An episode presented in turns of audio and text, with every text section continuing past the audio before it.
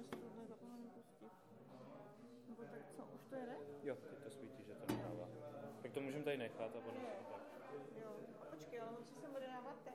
Honzo, budeš si sem něco dávat, že? Asi. Papíreček si tam položíme. By nás nahráli a pak to nedají do televize. A toto jim může ležet, to je nahrávátko. To je zvuk. Jo. Můžeme tady ležet, určitě já budu mít malý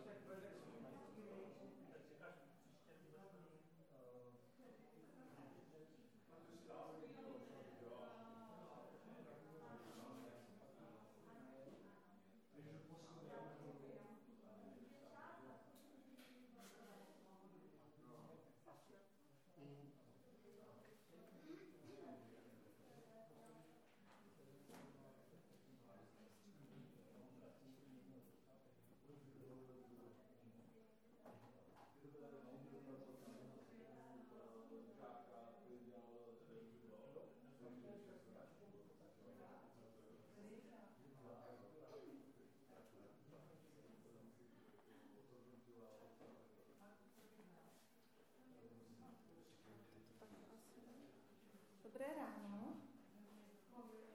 Já tady vítám pozůstatek lidu Božího.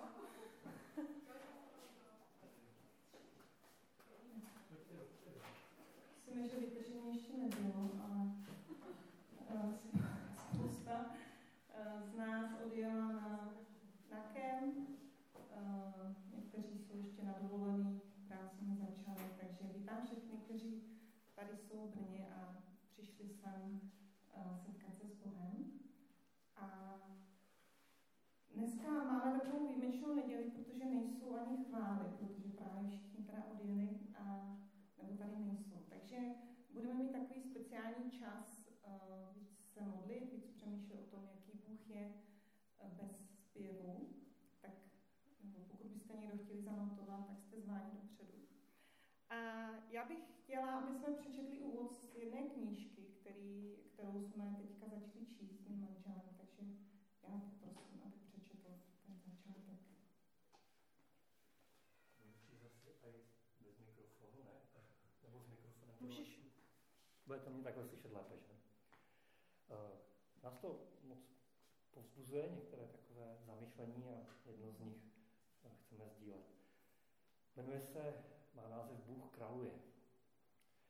Bůh sedí na trůnu. A poštol Jan pronáší tato slova velkého povzbuzení velmi důrazně ve zjevení, to je biblická kniha 19. kapitole.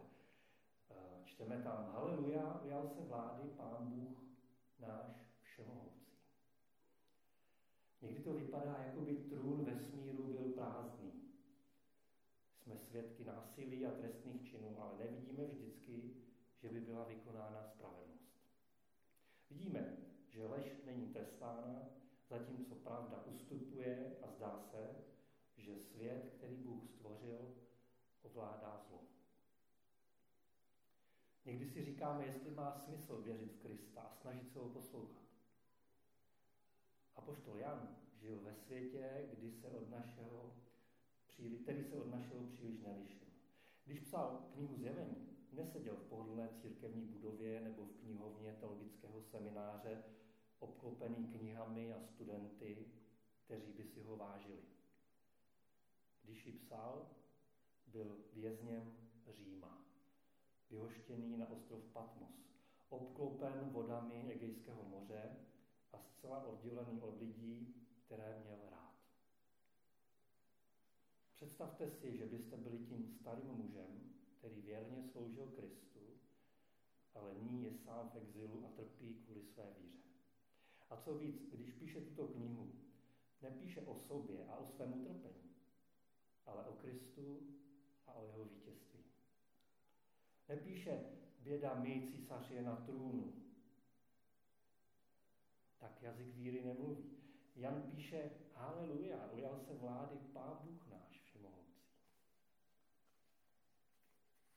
Může se zdát, že trůn vesmíru je prázdný, ale není to tak. Bůh je stále na trůnu. A je to Pán a Bůh. Dříve musel každý římský občan aspoň jednou za rok přijít k oltáři zasvěcenému císaři, dát na něj trochu kadidla a říct, císař je Bůh. Jan to neudělal. Takže ho uvěznili a vypověděli ze země. Jan se však na sebe nedívá jako na císařova vězně, ale on je vězněm Ježíše Krista. Netrpí, ale prožívá Kristovu slávu. Bez ohledu na to, jak jsou dny temné, jak je břemeno těžké, Jan se dokáže dívat z hůru a může vyznat, haleluja, ujal se vlády Pán Bůh náš všemohoucí. Ano, Bůh králuje i dnes, neabdikoval, nevzdal se svého trůnu a nevydal vesmír nepříteli. Je pravda, že mnohé, co se děje na tomto světě, je v rozporu s jeho vůlí. Ale tam, kde tato vůle nevládne, dojde ke změně a jeho záměry se nakonec uskuteční. Je to Pán Bůh všemohoucí a vládnoucí nade vším. A Jan v knize často mluví o Bohu jako o králi a vlastně ukazuje nám to, že opravdu věří tomu, že, že Bůh sedí na tom trůnu a že ne, ne, není pryč, nespí, není někde vzdálený, ale je tam, i když se nám to možná v našich životech nikdy nezdá. A nejenom apoštol Jan, ale i třeba David, král David, sám vlastně mluví o tom, že Bůh je král. A říká v Žalmu 96, Vždyť hospodin je velký, nejvýš chválihodný, vzbuzuje bázeň nade všechny bohy. Vždyť všichni bohové národů jsou nicotnosti, hospodin však učinil nebesa. Nádhera a důstojnost před ním, moc a okrasa v jeho svatyni. Zdejte hospodinu, čeledi národů, zdejte hospodinu slávu a moc. Zdejte hospodinu slávu jeho jména, přineste dar a stupte na jeho nádvoří. Klaňte se hospodinu v nádheře svatyně. Svěj se před ním celá země. Říkejte mezi národy, hospodin králuje. Ano, svět stojí pevně, nezhroutí se. Hospodin spravedlivě rozsoudí národy. Tak my bychom chtěli začít ten, to dnešní zhromáždění chválou. Chválou toho, který je králu král a pánu pán, který sedí na tom trůně a který je hoden chvály. Takže můžete se modlit v hlasitých modlitbách.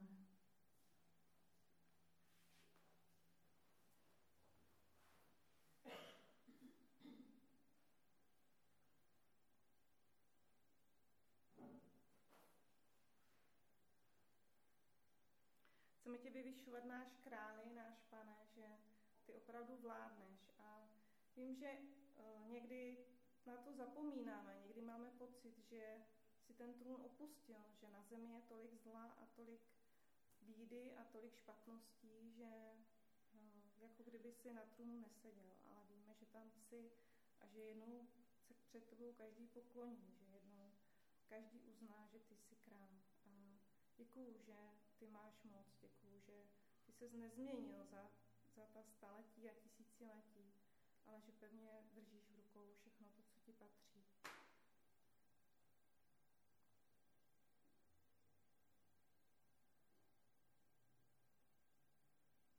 Taky když jsme tě nikdy neviděli, pane Ježíši, a nikdy jsme neviděli ten tvůj trůn, tomu věříme. Věříme, že ty jsi nade vším a že ty máš největší moc. No, věřím tomu pro tvé, protože jsi přišel v Kristu na tuhle zem, věřím tomu, pane, pro tvoji smrt a pro to vzkříšení, i pro to svědectví tvého návratu zpátky k Otci. Tak tě chválím za to, že jsi tady byl a že jsi nám poskytl ten důkaz a že jsi ho dal i mně. Děkuji ti, pane Ježíši, že jsi získal pro sebe moje srdce, že jsi mi dal tu, tu jistotu a to přesvědčení, že ty jsi tam na tom trůnu ve po pravici svého otce, že můžu k tobě vzhlížet tím vnitřním zrakem, hledět do tvé tváře, i když tě nevidím, tak vím, že ty mě vidíš, ty, se, ty nás každého vidíš a nesmírně miluješ. Děkujeme ti, že můžeme tak přicházet před tvoji tvář, že jsi nám otevřel svůj národ, že jsi nám otevřel tu cestu a očistil si nás ode všeho, co, by, co nám předtím v tom bránilo.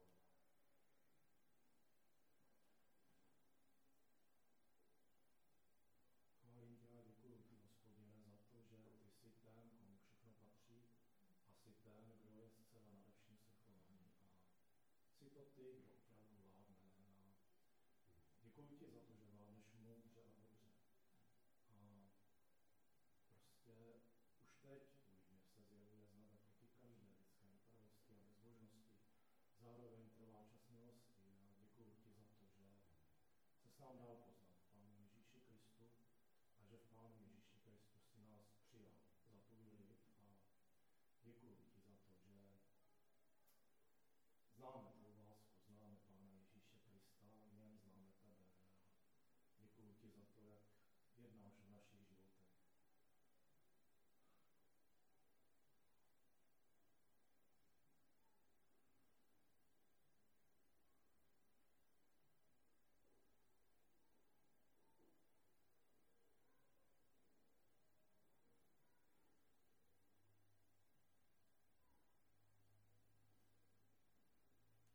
Děkuji ti, že ty král uh, jsi ochotný mít vztah se mnou, že jsi ochotný, uh, že ti na mě záleží, že toužíš po vztahu s každým člověkem a že jsi pro to udělal úplně všechno.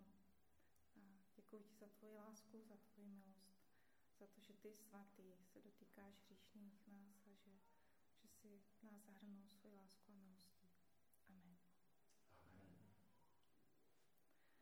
A teď bych chtěla, aby Jirka přečetl tu druhou část, kde můžeme přemýšlet o tom, jak Bůh se dotýká našich životů.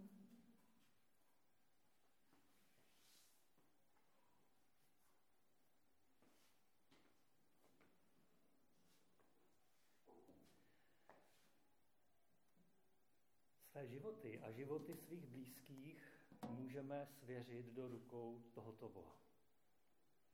Když si připadáme skleslí, bez odvahy a přepadá nás pocit strachu, připomeňme si, haleluja, ujal se vlády Pán Bůh náš všemohoucí. To je tajemství pokoje a radosti uprostřed tohoto zmateného a nepokojného světa. I prorok Izajáš získal díky tomuto vědomí novou sílu, když se jeho svět rozpadal. V Judsku vládl zbožný král Uziáš, který pro svůj lid tehdy dělal hotové divy. Ale jednoho dne tento král zemřel. Izáš si myslel, že je všemu konec. Sděluje nám to v šesté kapitole svého proroctví. Čteme tam. Toho roku, kdy zemřel král Uziáš, spatřil jsem panovníka. Seděl na vysokém a vznosném trůnu a lem jeho roucha naplňoval chrám. Jaké to muselo být vidění. Trůn na zemi byl prázdný, ale trůn v nebi obsazený. Na zemi lidé naříkali, ale na nebi andělé chválili Boha a volali Svatý, svatý, svatý je hospodin zástupů. Celá země je plná jeho slávy. Toto vidění božího trůnu mladého Izajáše zcela proměnilo. Udělalo z něj nového člověka. Místo toho, aby si stěžoval a zůstal stát, odezdal se Bohu a začal vydávat svědectví. Když vidíme Boha na trůnu, když vidíme to, že On je král, tak uh, nám to dává tu důvěru, to, že můžu já mu opravdu svěřit uh, všechno, protože On tu svoji moc nestratil a jeho moc je nade vším. Můžu svěřit svoje blízké, můžu mu svěřit svoji cestu, můžeme mu svěřit lidi, kteří žijí tady v okolních domech a neznají ho a možná si myslí, že ani není. Tak můžeme teď strávit ještě jeden čas v takových společných modlitbách hlasitých. A můžeme se modlit i za kemp, youth camp pro mladé, který dneska začíná, kde jede uh, asi 12 nových lidí, kteří na kempu nikdy nebylo, kde jedou děcka, kteří věří v Pána Ježíše a taky spousta mladých, kteří ho neznají a můžeme se za ně modlit, tam pracovat.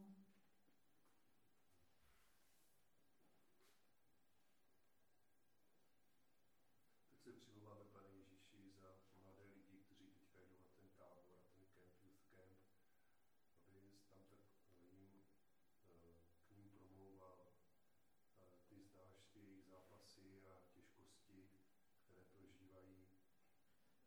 Prosím tě, aby si jim pomohl, aby prožívali, že ty jsi skutečný zachránce, spasitel, který je miluje, který vidí, vidí ten jejich zápas a, a aby přijeli pozbuzení, eh, šťastní z toho, že ty jsi a jaký jsi, jaký jsi k ním.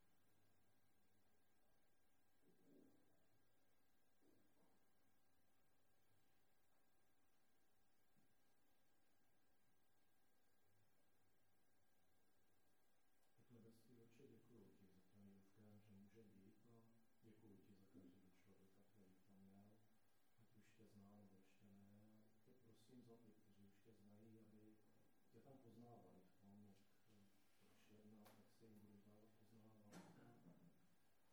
Prosím, aby sloužili z tvé síly, z tvé moci, aby sloužili ke tvé slávě. A prosím za ty, kteří tě ještě neznají, aby se tam s tebou setkali, aby a si k ním promlouval a dotýkal se srdce každého z nich a aby se s ním dal poznat, aby poznali tvou lásku, tvou moc a tvou milost a aby slyšeli to evangelium a aby udělali rozhodnutí pro tebe. Aby si jim dal tu víru, tu odvahu ten krok udělat a aby, aby přijali Pána Ježíše Krista za svého Pána a Spasitele.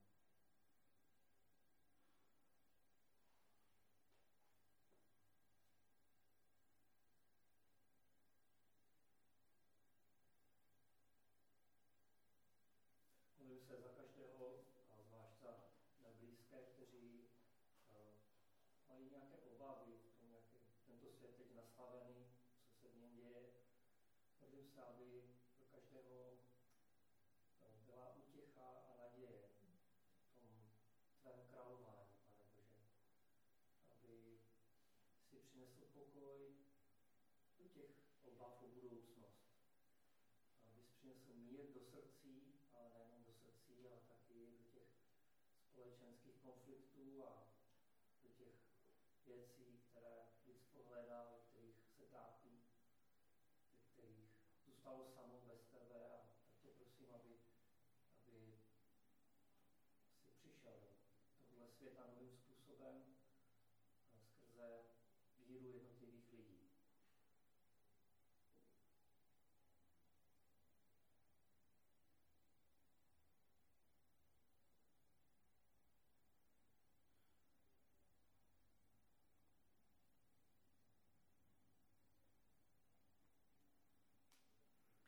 ti, Pane Ježíši, že jsi mě našel, že když jsem tě neznala, když jsem nevěděla, že jsi, tak se z mě dotýkal a přivedl si mě k sobě. Děkuji, že tvoje srdce se láme pro tento svět, že ty vidíš, jak žide, lidé prostě žijí bez tebe, jak jsou opuštění, jak jsou osamocení, jak uh, márně hledají pokoj ve věci, který jim pokoj nedá. A děkuji, že um, ty máš moc vstupovat do srdcí lidí, tak tě prosím, abys to dělal na kempu, prosím za lidi našich blízkosti, prosím za lidi, kteří žijí tady, aby uh, pane se z dotýkal a přiváděli k sobě a nás si spoužíval v tom, když jim říkáme o tobě. A děkuji, že jsi věrný, že tobě můžeme věřit, že uh, ti můžeme důvěřovat, že jsi s námi. Amen. A já bych teď chtěla pozvat Honzu, který má pro nás slovo na téma vyzkouška, prostě s Ježíšem. Můžeme pokračovat v tom daném tématu.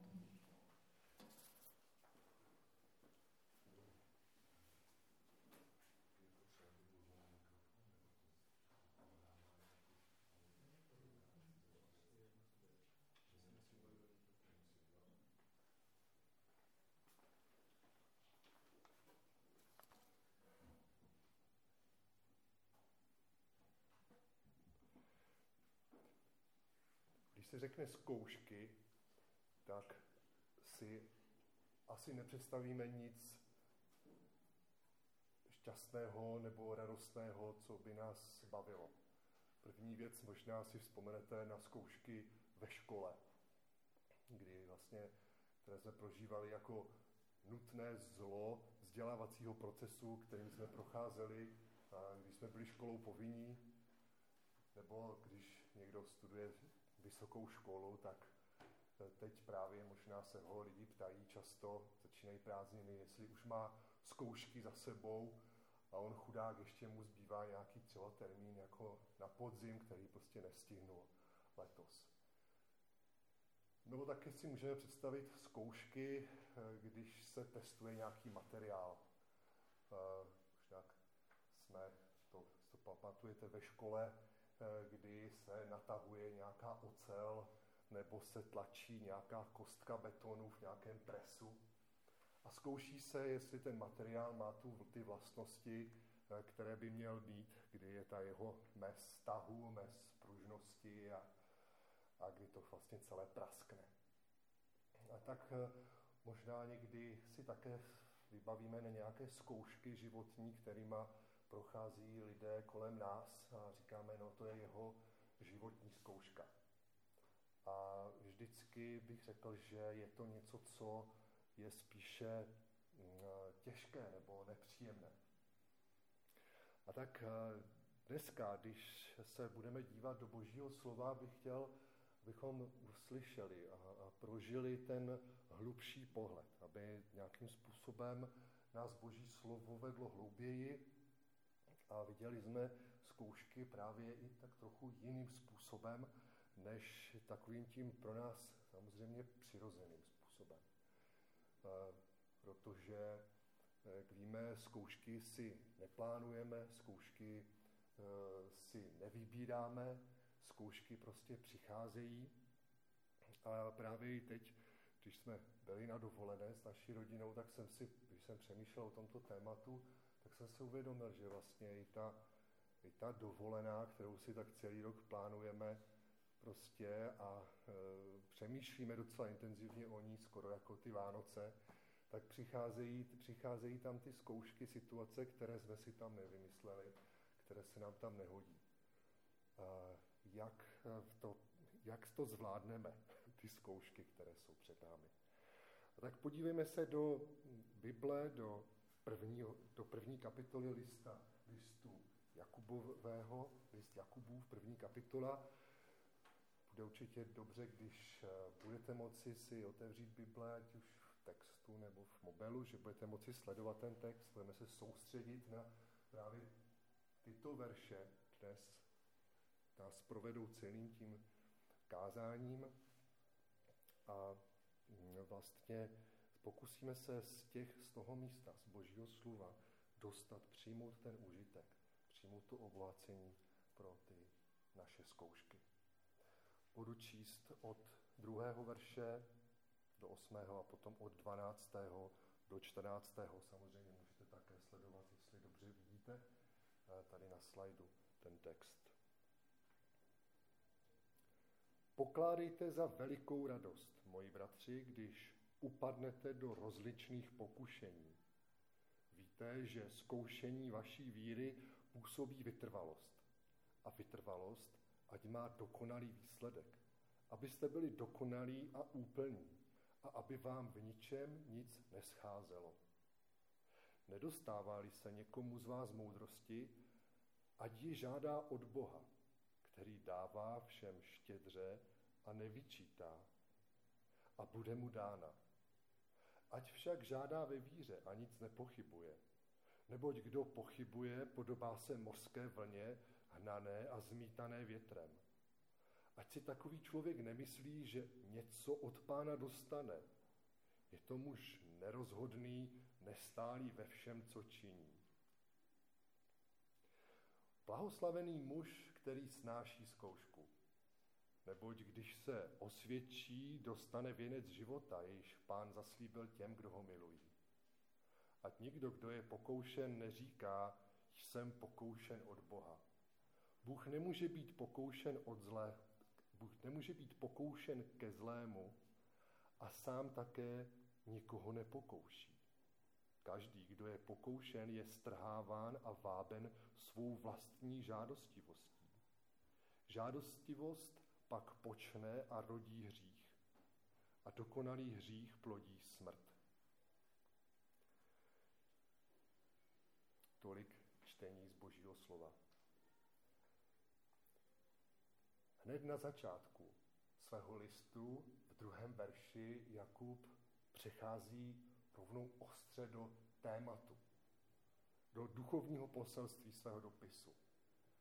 A říká, pokládejte za velikou radost, moji bratři, když upadnete do rozličných pokušení. V tom řeckém textu to velikou radost, tam je vlastně ve smyslu veškerou. Bychom mohli říct tu maximální, tu úplnou, tu největší radost. Mějte, když upadnete do zlozičných pokušení. A tak si eh, vlastně je to pro nás hnedka na začátku šokující, šokující text eh, od Jakuba, o kterém víme, že to byl bratr pána Ježíše, eh, který se po jeho vzkříšení přidal k učedníkům, ke křesťanům, uvěřil v něho jako svého spasitele a pána. A celý list Jakubův je moc krásný právě tím stylem, jakým Jakub píše. A my vidíme u Jakuba, jakoby on se přistál k tomu svému staršímu bratru duchovně, jako svému pánu a spasiteli, takovým neobvyklým způsobem. Jako kdyby zaznívala ta moudro, moudroslovná eh, literatura starého zákona, kterou známe od Šalamouna v příslovích a známe v podobenstvích a ve vyučování pána Ježíše, když vyučoval různýma podobenstvíma, růz, dával různé příklady, kterýma často právě své posluchače šokoval. Úplně převracel na ruby to, co oni jako byli zvyklí chápat, zažívat. A celý list Jakubův, Jakubův má tento, tenhle ten styl. Čerpá od Pána Ježíše právě tady tohleto. On nás chce obrátit. On nás chce dostat někam jinam, než jsme teď. On nás šokuje tím, že se máme radovat z toho, že procházíme nejenom nějakými zkouškami, ale že upadáme do pokušení. Je to vůbec křesťanské vyučování tady toto? Když přece pán Ježíš učil své učedníky, pane, otče náš, nevydej nás v pokušení. Dokonce jsem se setkal s křesťany, kteří řekli, to není dobře přeložené. Tam má být v zkouškách. Přece pán Bůh nechce, aby právě někdo procházel pokušeními. A tak eh, skutečně spousta překladatelů, kteří si dávají pečlivě záležet na tom, aby doslovně překládali. A sám jsem to dříve studoval i vlastně ten, to, ta slova v, řeč, v, řečském, v řeckém jazyku. Skutečně jsem přesvědčený, že se jedná o správný překlad. Když upadáte do rozličných pokušení. To je to součástí zkoušení vaší víry, jak čteme od třetího verše. Zkoušení vaší víry totiž, když je to skutečně pořádná zkouška, se neobejde bez pokušení. Co je to za zkouška víry, v které není pokušení to vzdát, to zabalit? Není tam pokušení zhřešit, prostě odejít od Boha. To není pořádná zkouška víry. O takových tady teď ani nemluvíme. Ty zkoušky, které jste zvládli eh, bez tak nějak v pohodě, hravě eh, byli v pohodě, to není to přesně, o čem tady se bavíme. A máme se z toho, máme se z toho radovat. Když jsem o tom přemýšlel, jak vlastně v kontextu písma jsou nějaké takové situace radosti, tak jsem si vzpomněl na učedníky, kteři, kteří apoštoli, kteří čerstvě po vzniku církve a zjistování evangelia v Jeruzalémě byli zmrskáni za to, že zvěstovali Ježíše. Oni jim to zakázali a oni to nedbali a tak prostě je zmrskali, řekli jim, nesmíte kázat už více v Jeruzalémě o Ježíši. A oni odcházejí a čteme ve skutcích v té páté kapitole, že oni se radovali. A oni se radovali z toho, že mohli být tupení pro jeho jméno. Ta jejich radost nebyla radost z toho, že by, že by radost, že je něco bolí. A to mrskání tehdy bylo opravdu hodně bolestivé. Oni se radovali přestože je to bolelo.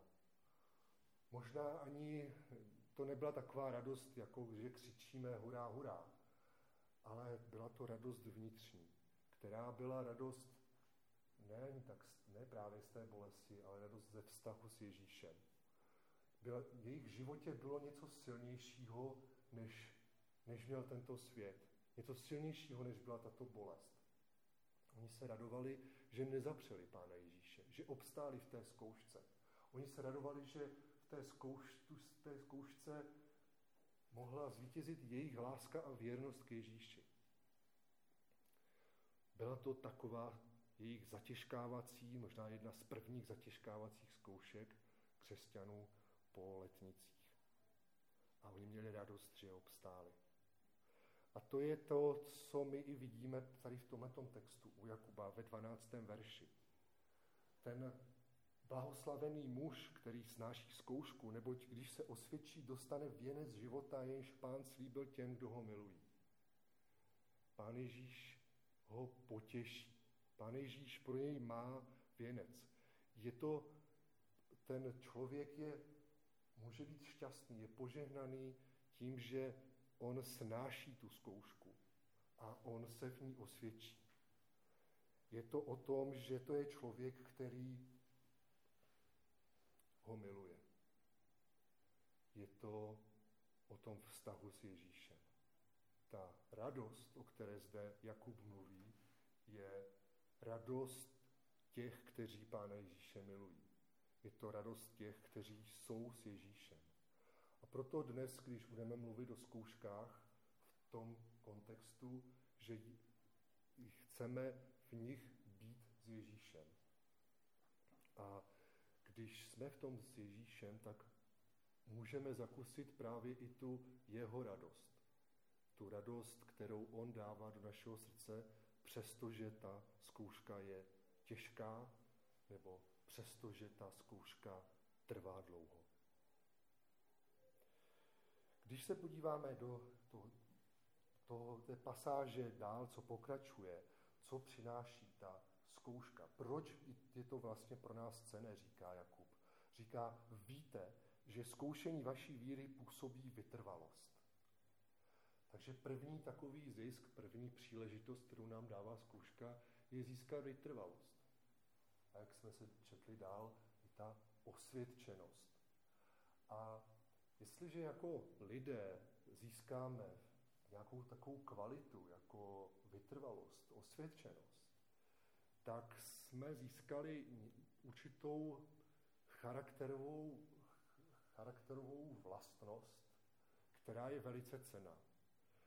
Už vlastně e, náš charakter je osvědčený, je těmi zkouškami prověřený a pro druhé lidi to může znamenat, že jsme pro ně důvěryhodní, že jsme stabilní v určité kvalitě a oni se na nás mohou spolehnout.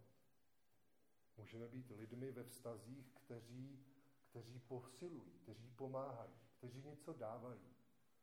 Lidé, kteří jsou vytrvalí, kteří jsou osvědčení ve zkouškách, jsou pro druhé lidi ve vztazích, v tom, kde pracují, kde žijí, v rodinách, v společenstvích, v komunitách, jsou velice cení.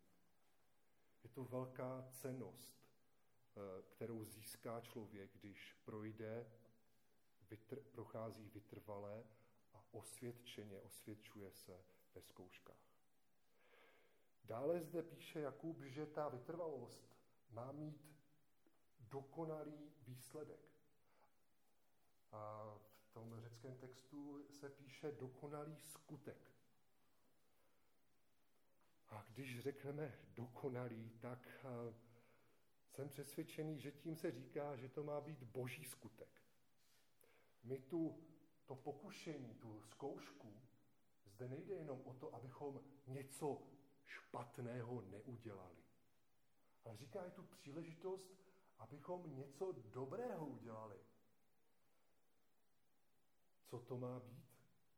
A tak právě mně se vybavil ten odkaz z listu Efeským z druhé kapitoly, kde nejenom, že jsme milostí zachráněni, ale i tou milostí nám Pán Bůh připravil ty skutky. My neděláme skutky, to, ty, kterým se povolaní, kteří bychom si my tak nějak vymysleli a vypracovali a ze své síly je udělali. Skrze nás Bůh působí. Nás Bůh uschopní. A ta zkouška je příležitost proměnit tu těžkou, nepříjemnou situaci v právě v ten, to boží, to, tu boží skutek, v ten boží projev, tu boží hm, demonstraci toho, toho božího, že Bůh je v tom s námi. A stane se něco, co není a něco uděláme. My v té zkoušce, když obstaj, obstojíme, osvědčíme se, tak uděláme něco, co není přirozené, co je nadpřirozené. Právě protože Bůh v tom je s námi. A On prostě připravil tady s tou zkouškou nejen to, že neselžeme, ale že my to proměníme v ten, v ten boží skutek. Tu příležitost.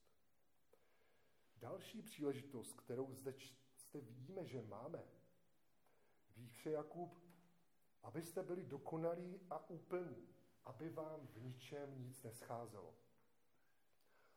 Když jdeme do, té, do, když jdeme do zkoušky, uh, a to je si, chtěl bychom si tak představili a připomněli jsme si ty vlastní zkoušky a zvláště to, co, to, co si představíte pod pojem, jaké to je upadat do pokušení. A jdeme nepřip... nejsme na to nikdy dostatečně připraveni. Tak nějak do toho vlítneme a něco nám prostě najednou zjišťujeme, že nám něco právě schází té zkoušce. A že nám toho možná schází jako hrozně moc.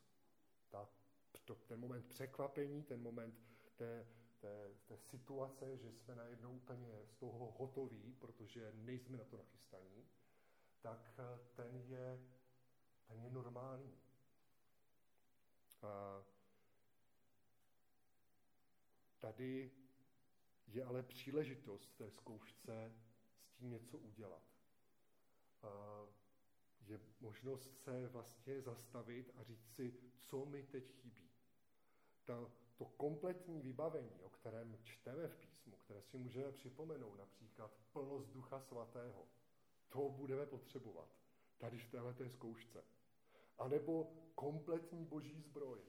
A tak prostě najednou v, tom, v, tom, v tom překotu těch zkouš, té zkoušky a hledám tu přilbu spasení a ten pás a ten pancíř a rychle si obouvám tu botu, nebo i tu druhou a nějakým způsobem se s tím snažím vypořádat.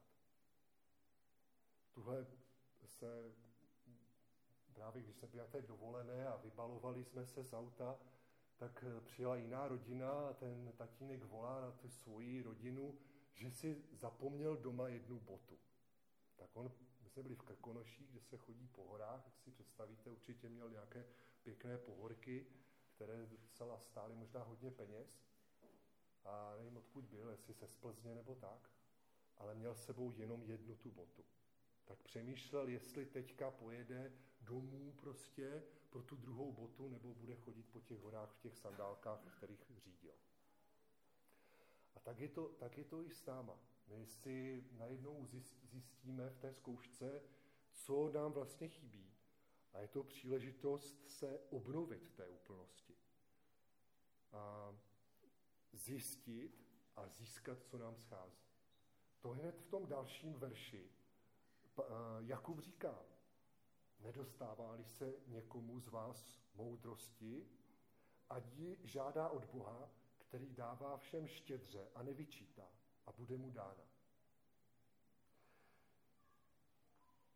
Jakub jako kdyby předpokládal, že nám, že nám bude chybět moudrost.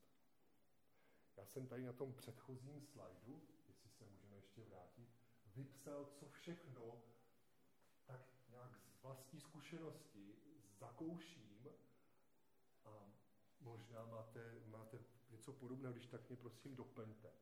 Když upadám do pokušení, tak jak jsem říkal, první je tam to překvapení. Potom prožívám osobně v tom pokušení a v té zkoušce svoji osobní slavost. Prožívám, že na to nemám, že na to jsem nedostatečně připravený, že nevím, jak to zvládnu, tady tuhle tu situaci. Je to na mě moc těžké. Jsem na to slabý. Zároveň, když přichází skutečné pokušení, tak si myslím, že tam je ta neodolatelná touha řešit. Naše, v naše mysl dokáže velice rychle přepnout na špatné, nečisté, zlé, soběstředné myšlení, hříšné. Až se tomu divíme, jak je to vůbec možné, že o něčem takovém Když je to opravdu pokušení, tak je takové neodolatelné, tak prožíváme takovou neochotu, že se nám nechce prostě s tím nic dělat a nemáme vůbec touhu a ochotu se vzepřít.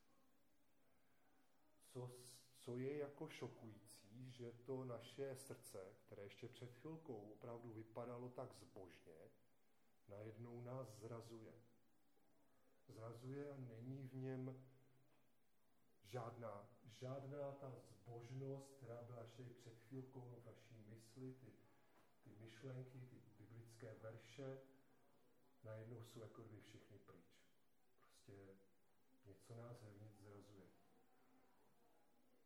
Tak vidíme to hříšné myšlení, vůbec pochybujeme o Bohu, jestli v tom s námi vůbec může být tady v té situaci.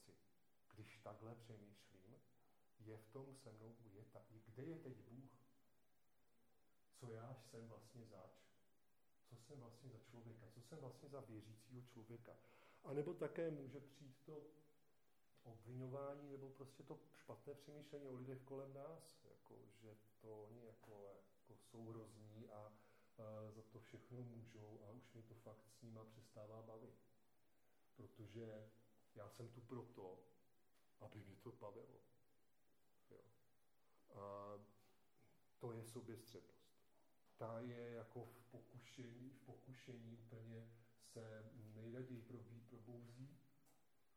A tak eh, vlastně to naše myšlení můžeme říct, že je celkově tu atmosféru toho pokušení a té zkoušky, toho, toho prvního momentu, který tak jako do toho přichází, ale někdy i, i dále, to může pokračovat dál, známkou zatemněnosti, nesoudnosti a vlastně vidíme jenom to, co se teďka děje.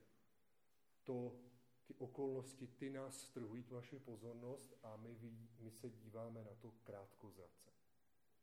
A právě když, když poř, přemýšlíme o, o tom pokušení, nevím, jestli ještě něco vás napadá, co byste doplnili ze své zkušenosti pokušení a k procházení tímhle tím uh, martýriem, pokušení, tak vidíme, že tam skutečně nám chybí boží moudrost.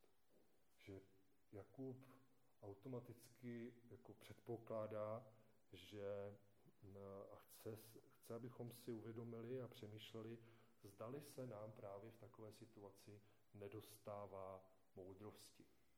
Co nám schází, že nejsme úplně kompletní, když padáme do, do pokušení.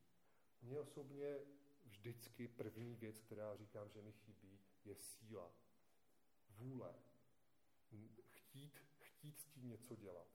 Tak se modlím, pane Bože, dej mi sílu. A moudrost samozřejmě, to je, to je moudré říct, že nám chybí moudrost. A určitě to je pravda. Že moudrost ví, vidí dál, moudrost vidí, kde je Bůh, jaký je Bůh. Moudrost vidí, kde vzít tu sílu.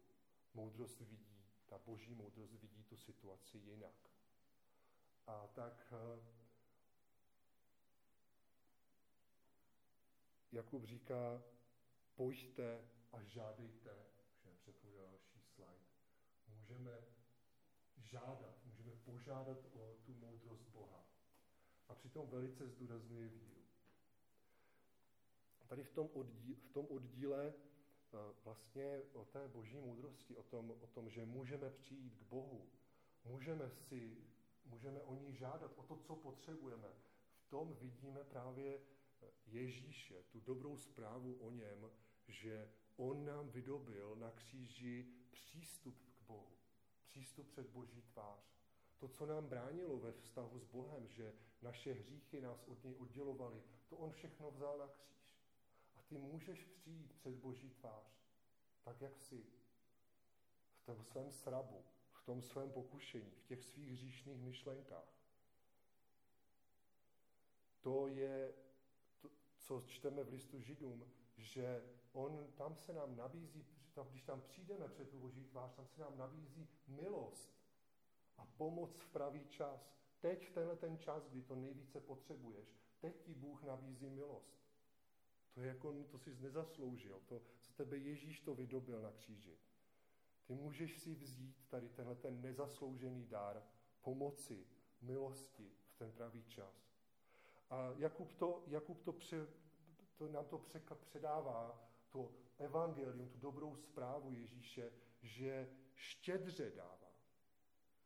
On, on dává všem štědře.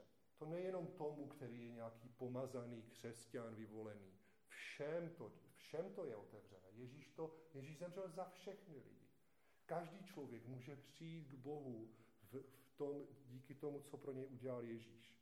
A může prožít, prožít tu boží štědrost. Dává štědře a nevyčítá.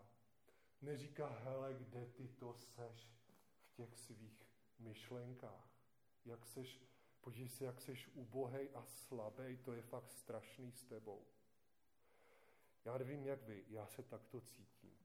A když říká potom v těch dalších verších, a my si klademe tu otázku, jestli tomu věříme, že takový Bůh je, že dává všem štědře, že jestli toho v těch zkouškách využíváme, tak on říká, ale musíte ale věřit.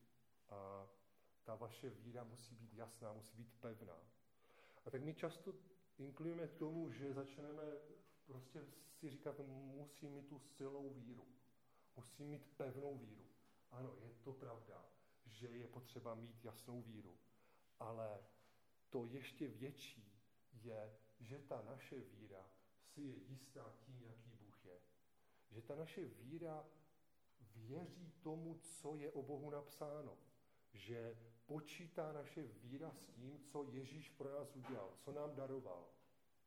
že on nám otevřel ten přístup k tomu, k Bohu. Že on skutečně, on je štědrý a že je dobrý a že teď můžeme to využít. Jsme si tím jistí. A ta, tahle ta pasáž, tenhle ten oddíl o zkouškách je právě krásný tím, že říká mi, že nejenom já, ale každý člověk upadá do pokušení. On říká, že vlastně tahle ta pasáž říká, já o tom vím, že upadáte do pokušení. Že všichni upadáte do pokušení. V podstatě říká, to je boží e, cesta, že vy budete upadat do pokušení. Tak z toho nebuďte tak hotoví, když zase upadáte do pokušení. Když zase prožíváte ty, ty myšlenky a tady tyhle ty věci. Vy se v tom můžete radovat, protože je to příležitost, že vlastně se ta naše víra obnoví. Ta naše víra se zacílí, se obnoví v tom, že si připomeneme a upevníme se v tom, jaký Bůh je, co pro nás Kristus, co nám daroval. My se vy, vymezíme, odmítneme ty pochybnosti, že by právě v téhle té zkoušce, v těchto těch pokušení, v těchto těch našich, v těchto těch našich sračkách, když tak řekneme, do kterých se zase to nějak dáváme, že by tam s námi Pán Ježíš nebyl. My věříme tomu, že On tam s námi, když my upadáme do pokušení, je. To je evangelium. Takový, takový je Pán Ježíš. On v tom prochází, prochází s námi a je připravený, když ho o to požádáme, nám dát tu sílu se vzepřít, dát tu moudrost, vidět to jinak. Hned, hned začne působit. Čeká na to naše srdce, až řekneme ne hříchu, ne pokušení. Budu věřit tomu, co je, co je tady psáno, čemu jsem uvěřil. A tak to, je ta nádherná příležitost té zkoušky je se obnovit ve své víře.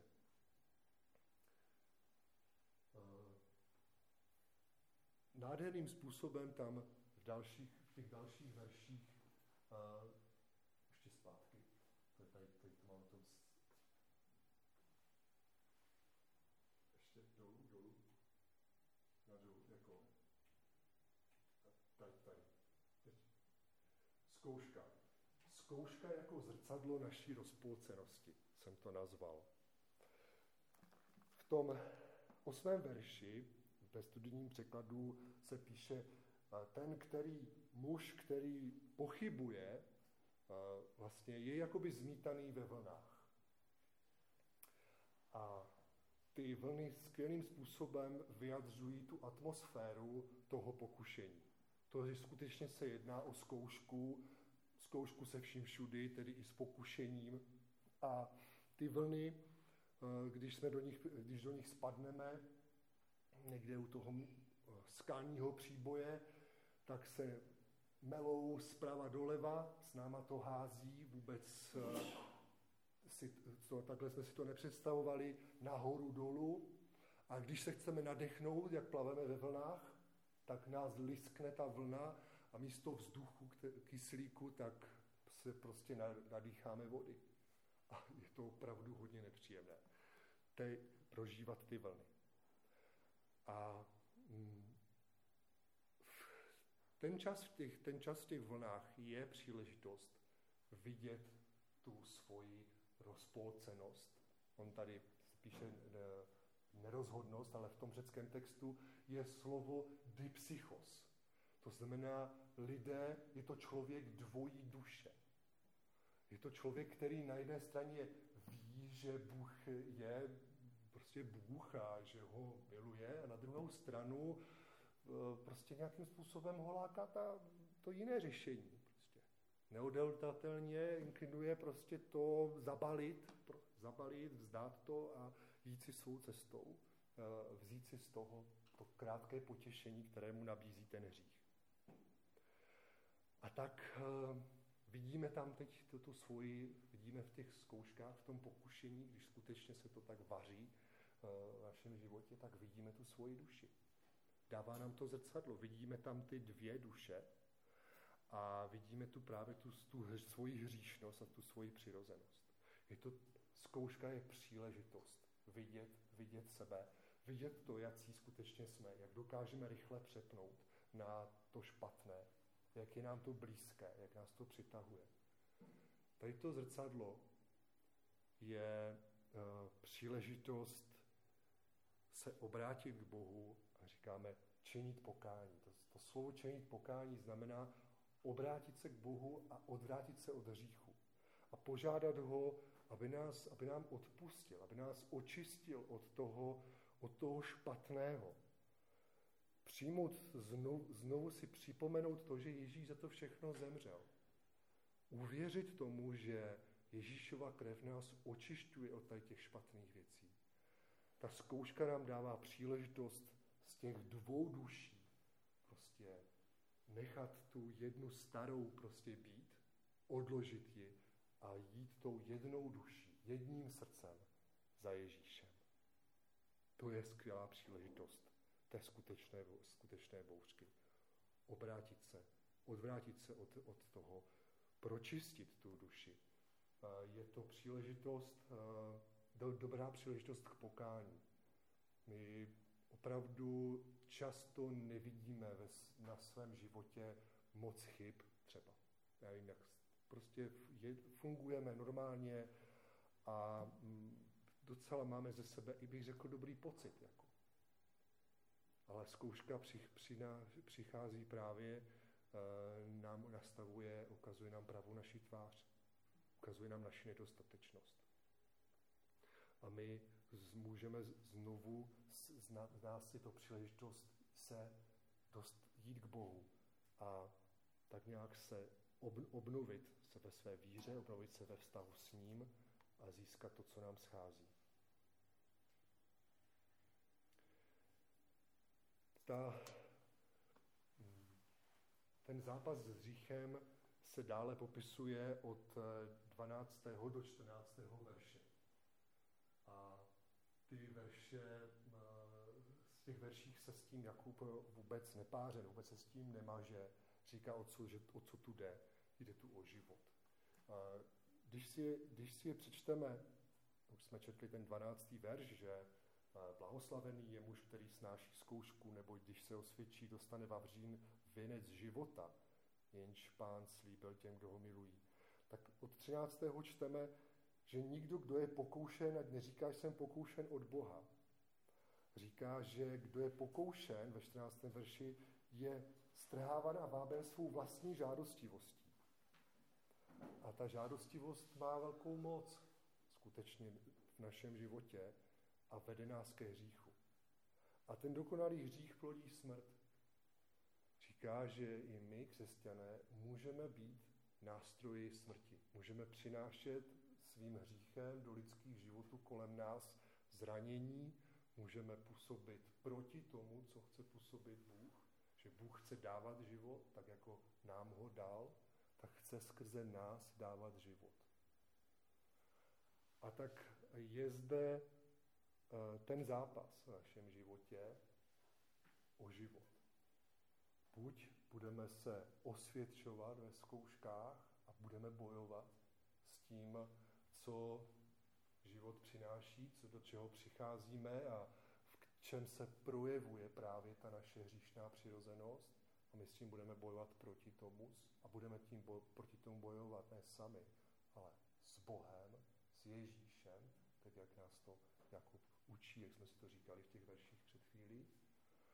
A nebo to necháme být. A skrze nás bude se šířit smrt to, co je proti životu od, od Boha. A budeme zabíjet svým hříchem tak eh, tyhle ty verše nám dávají uh, takové vědomí závažnosti. Není zde prostor pro lehkovážnost. Každá ta situace se může hodně pokazit a každou tu situaci můžeme věci hodně, hodně zkazit. A když eh, jsem přemýšlel o tom vlastně, jak se dá co jako kdyby pokazit a jak se dá přistupovat eh, k, jako křesťan, mohu přistupovat lehkomyslně, tak um, můžu říct však um, pán Ježíš, však co pán Ježíš uh, za to zaplatil a on to všechno očistí. Mm, nic se neděje.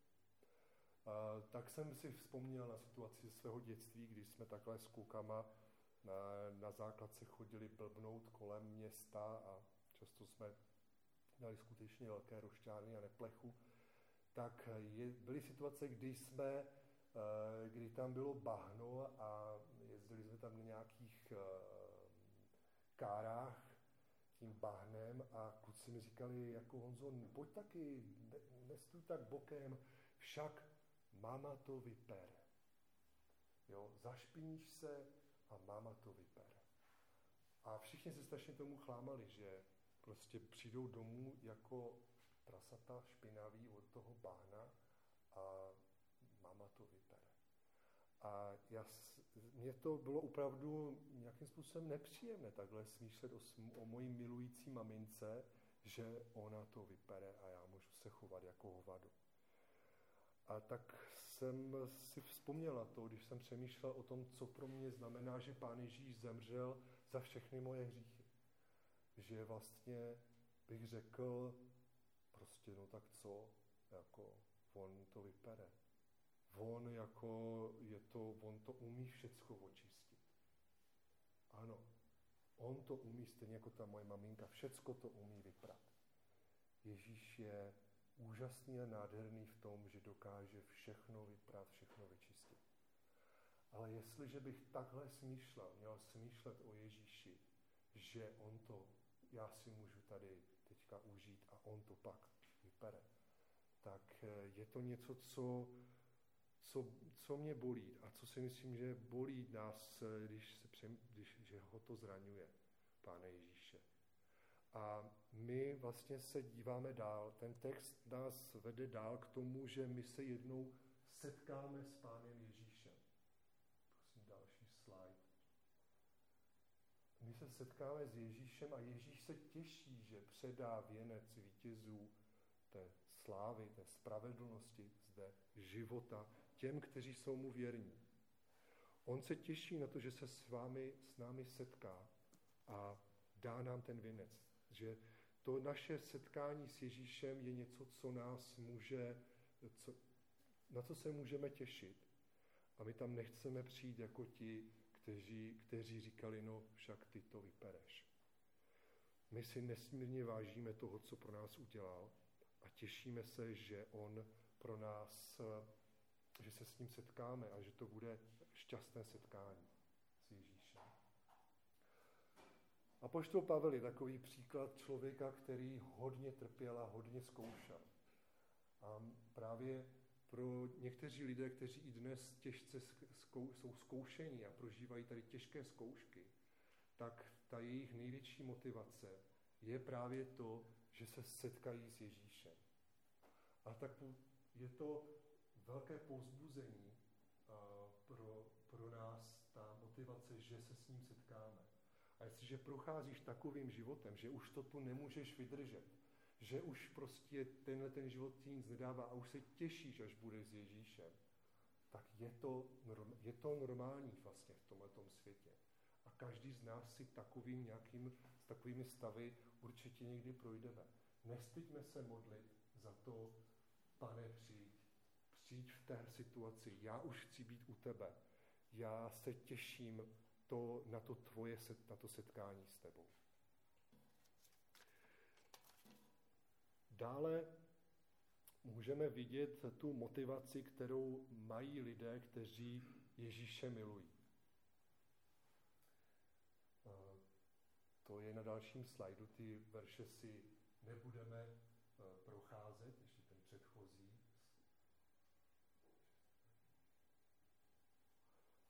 Jo, to ještě není, dobře ta příležitost eh, procházet ve zkoušce je příležitost eh, ve vztahu růst, ve vsta- růst v lásce k Ježíši.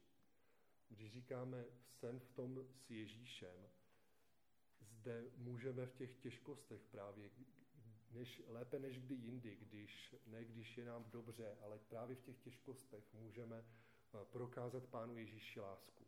Můžeme se mu k Pánu Ježíši přiblížit, být v tom s ním, více ji poznat a více se, více se do něj zamilovat.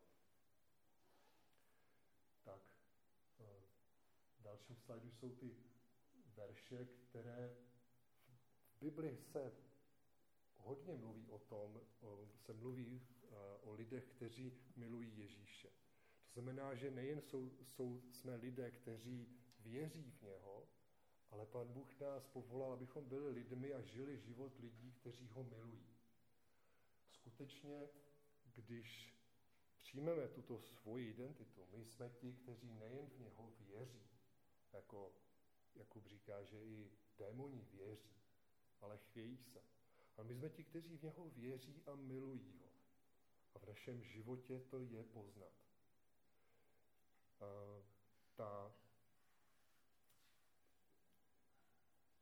ty verše teď nebudeme číst, kdybyste chtěli více se o tom vlastně dozvědět a více o tom přemýšlet o svém životě jako těch, kteří milují Ježíše, tak doporučuji se na to podívat.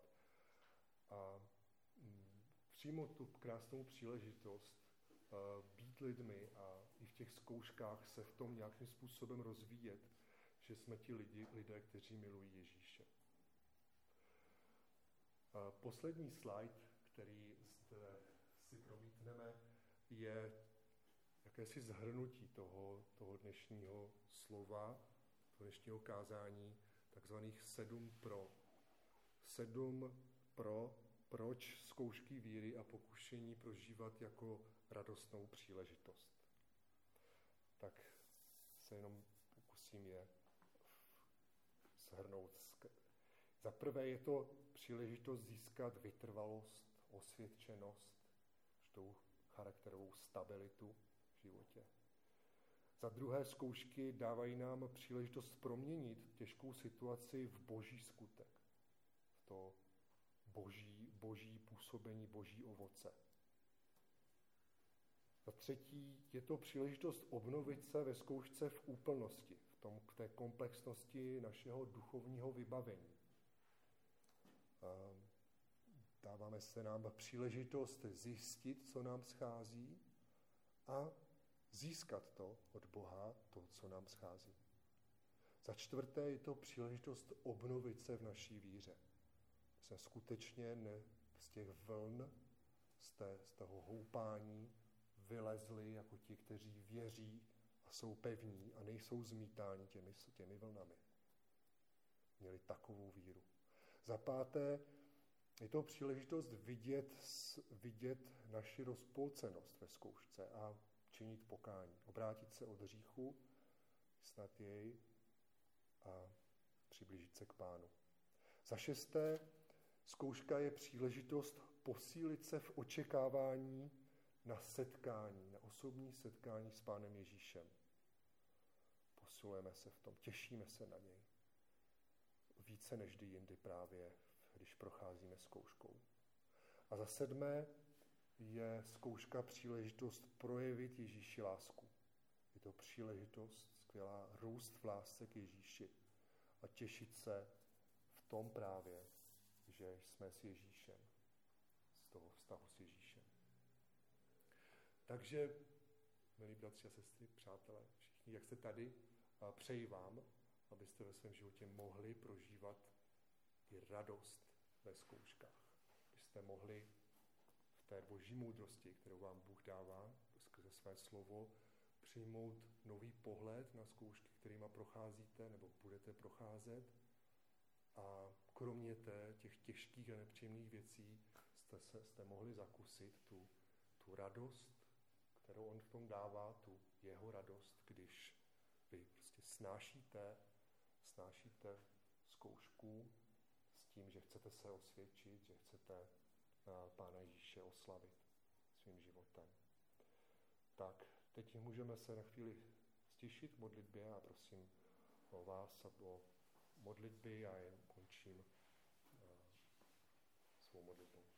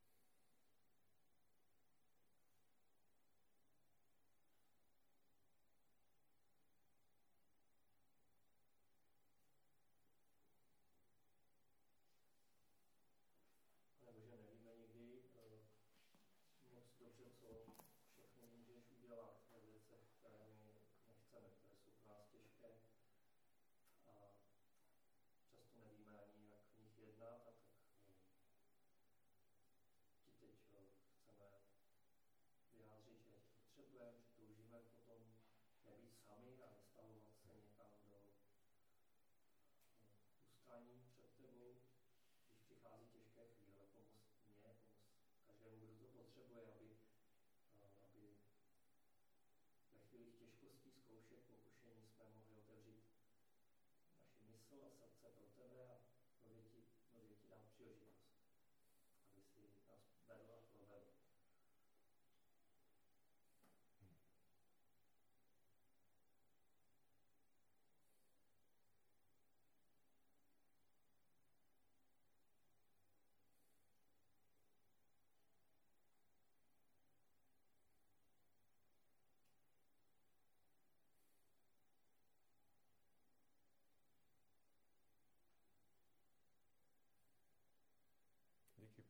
Ježíši, za tu radostnou zprávu tvého slova, že nejsme sami, když procházíme pokušeníma.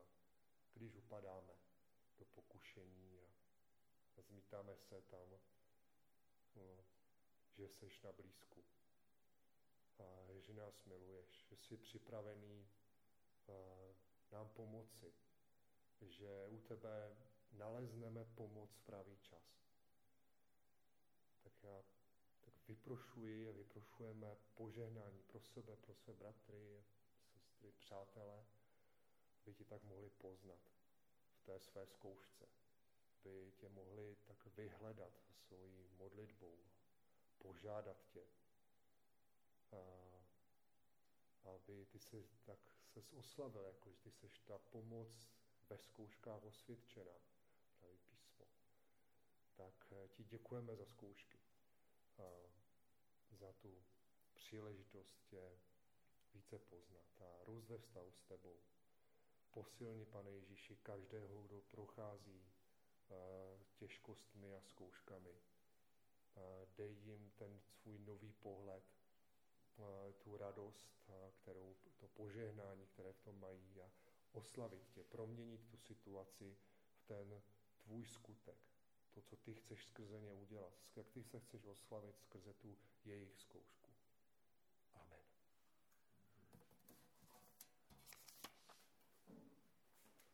Tak děkuju. Já jsem si tak uvědomila, jak často v těch těžkých věcech se naštvu. To je přirozenost, to si nepokračila o tom čtení té kapitoly. Jak je tam o tom hněvu, tak jak já jako reaguju často hněvem. Místo toho, abych se zastavila a pustila Boha v té situaci všechny okolo sebe, že za to můžou, místo toho, aby byla ochotná vidět sebe. A taky jsem ráda za ty vítězství, které se uděláme s Bohem. Tak vám přeju, abyste příští týden mohli prožít nějaké, nějakou novou situaci s Bohem, třeba i tu těžkou, která